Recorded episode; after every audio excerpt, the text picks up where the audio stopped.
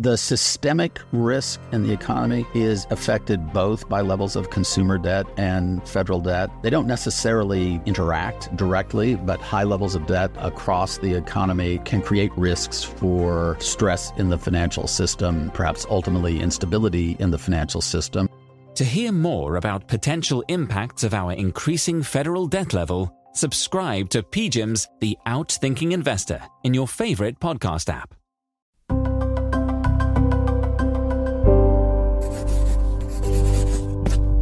Pushkin. The economy is slowing, and yet stock prices are rising. What the hell is going on? We talked a little bit on Tuesday with Katie Martin about one idea, the classic idea that interest rate cuts are coming. The market's pricing them in, and that pushes stock prices up.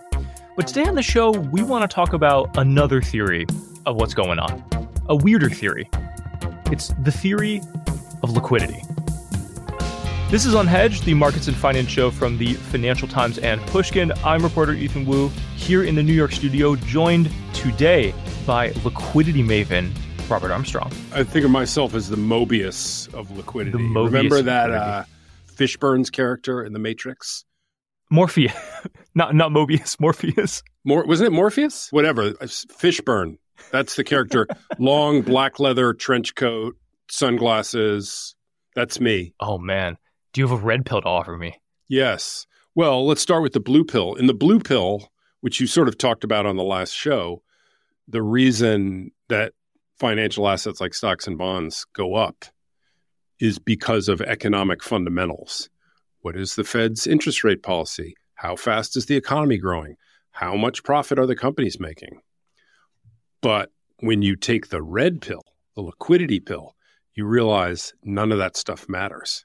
What really matters is the amount of money or liquidity that is trapped in the financial system. Oh man, these are some deep dark truths that I don't I'm if I'm telling prepared you, for. I'm yeah, I'm telling you, Copper Top. Once you start seeing the truth, you're going to see Can't it unsee it. Well, th- let's talk about why we're talking about this. You referenced last show on Tuesday with Katie Martin, where we talked about the 10 to 11% stock market rally in November. And we had that conversation very much in terms of how interest rates are coming down. And yeah, the economy's slowing, but once the Fed cuts, that should give a lot of relief to stocks and o- other risk assets. And I kind of offhand in that show mentioned, well, there are some people that think there's another explanation through liquidity. And Katie Martin gave me a little a little chuckle, like, oh yeah, there always are those people. Yeah, people. she thought you were talking about the grassy knoll or something like that. But yeah. th- there is something that has changed recently that I think is behind a lot of the discussion of liquidity as a potential driver of this rally. There's this very obscure Fed facility that we're not going to get into in any detail because it's too complicated, but it's called the reverse repo window. It's basically a big liquidity piggy bank. A bunch of dead, useless cash goes and sits there, which means that when cash gets withdrawn from that, when specifically when investors at money market funds withdraw cash from it, it injects liquidity into the system. That Fed facility that holds all this liquidity, extra cash. extra cash, It's it's a cash sponge. Cash when sponge. the Fed judges that there is too much cash sloshing around the system, they will basically say to investors and money market funds in particular, "Hey, we'll hold your cash at this attractive rate.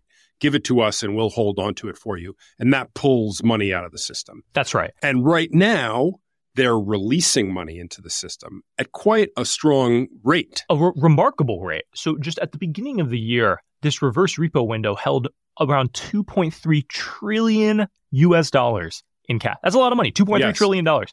Today, 11 months later, it is at 914 billion. That's a 60 plus percent decrease, which means that trillion and a half dollars or so has been injected into US financial markets. Yes. It's a big change. And here's why that forces assets up, right?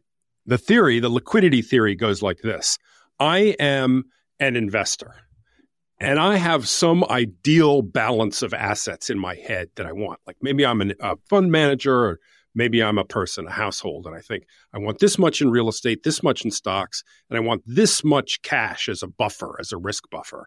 And maybe depending on whether times are good or bad, I want more or less cash. But if you force cash into the financial system, it ends up in these portfolios of investors, whether institutional or household or whatever. And suddenly my portfolio is out of balance. I have too much cash.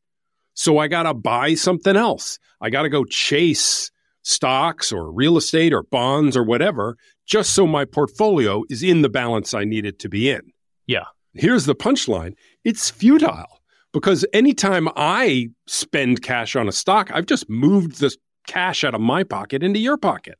You sold me the bond or the stock or the piece of real estate. Now you got the money. And now you're like, God, I got to get rid of this money. And so we're sort of passing, futilely passing all this extra cash around.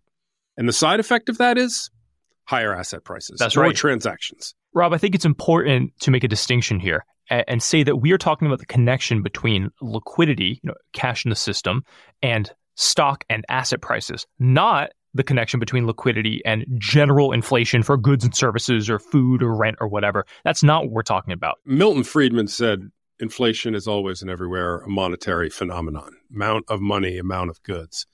And in general, that applies to inflation as we all know it and the liquidity theory of asset prices. The big difference is where the money is. The point is that the money we're talking about is mostly trapped in the financial system. It comes from governments, most famously the Fed, who control the amount of money in the system by buying and selling assets themselves, as practiced by the Fed or the ECB or the Bank of Japan or the People's Bank of China. And that money goes first to banks and then onto investment portfolios. And it's kind of trapped within a system. It doesn't leak out very easily into the general economy, which is actually one of the great criticisms of quantitative easing, right? Is that we did all this QE and we jammed all this cash into the system in the hopes of getting general economic growth, and we didn't. We had slow economic growth and wild appreciation of financial assets. Hmm. The impact of QE was to just make people who own a lot of paper assets richer. Hmm. And the liquidity theory of asset prices, people say, yes, you're finally getting it, right? What this is really all about. You introduce this money into the system, it gets trapped in the financial system, it chases financial assets around, and it's this weird effect that happens next door to the real economy, not to the real Hmm. economy. So I think we've laid out some of the theory for why people think there is a link between liquidity changes and stock price changes. There's a lot of practical problems, though, in establishing a clear link and, and making predictions about where stock prices are going to go. It's not easy to predict stock prices at all on any basis, on any theory. However, if you look at something like the change in bank reserves, right, the amount of cash that commercial U.S. banks hold at the Fed, that has a pretty strong correlation with what the S&P 500 Yeah, you does. chart those two against one another. Reserves go up because money's entered the system. Stocks go up. Yes. And on Wall Street, we love correlations, don't we, folks? Yes. We love when two lines travel together. It's amazing. Yeah. It's it's it's That's the business we're in. it's the holy grail.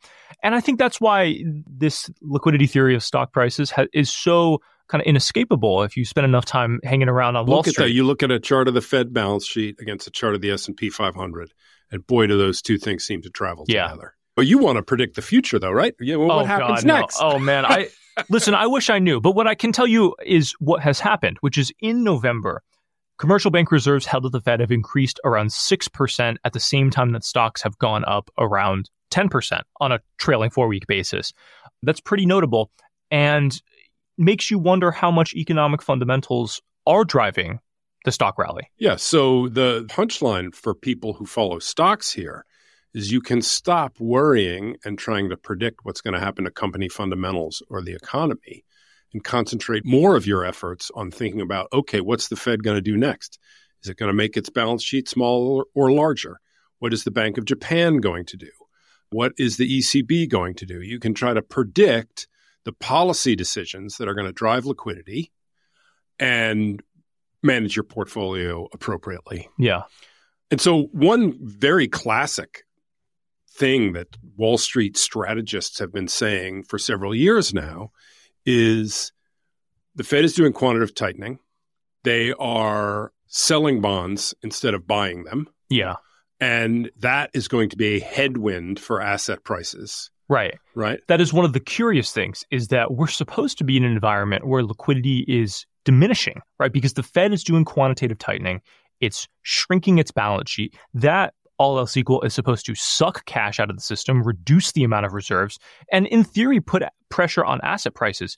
The relationship has not been that straightforward, though, for a variety of reasons. Well, you We've- mentioned the first is the RRP. the reverse repo window is a really important offsetting pressure. The other one is that earlier this year we had Silicon Valley Bank fail spectacularly, and the Fed set up this facility called the, Bank Term Funding Program, basically like a mini QE Yes. to support the banking system. And that also kind of counteracts what QT is doing. It's injecting more cash into the system to make sure banks are okay. And the buy case from the liquidity theory is that the governments of the world are bad at their jobs. they cannot do fiscal policy effectively. Everybody is throwing mud at one another and fighting about things. And so the only people really managing the world's economy are the central banks. Mm. And they basically have rates and they have money creation as their tools. So every time the world is going to run into trouble, because the only tool they have is monetary policy, they're going to turn that knob. And like, so a bank fails, let's turn on the liquidity. Yeah. Or, you know, the economy's slowing down, let's turn on the liquidity. And this is a fairly bad tool because, as we've just explained, it affects asset prices more than it does the real economy. But that's what they're going to do. So, on that view of the world, just own financial assets. Don't worry so much about the economy. Is it going up? Is it going down? It's going sideways. There's going to be liquidity injection into the system because that's the only management tool the world has. Hmm. That's going to help your asset portfolio. The moral of the story, Ethan, is as a rule, be rich. That's the real red pill. yes. So we've laid out this liquidity theory. We've talked a little bit about some of the practical challenges that it- it's it's kind of hard to know where li- liquidity is going. There are different measurements for how you think about liquidity. How much stock do we put in this versus a traditional finance 101 idea of stock prices that they're just, you know, like a bunch of cash flows into the future, right? You wrote a piece uh, today, Rob, from a, a reader who works at a quant shop, kind of making the case against a liquidity view of the November rally. It's really hard theory to disconfirm. Wait, sorry, what? okay, so the liquidity theory is really hard to prove wrong. Okay. Let's put it that way. And you should be suspicious of any theory that has that property. A good theory, you can say, let's put it to the test Right. and see if it's right or wrong.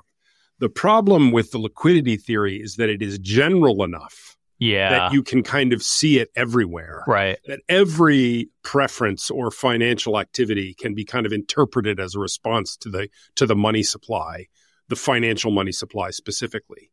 So I think my level of conviction is it's clearly important, but I'm slightly suspicious of how powerful a tool it is for predicting the future or make, making financial decisions. I'm not quite sure how much ice it cuts. Yeah. But it's in some sense it has to be right. Yeah. We know that the amount of money in any system, whether it's the real economy or the financial economy, has to matter in Yeah. some sense to price levels, Yeah. right? It would be weird if it were wrong.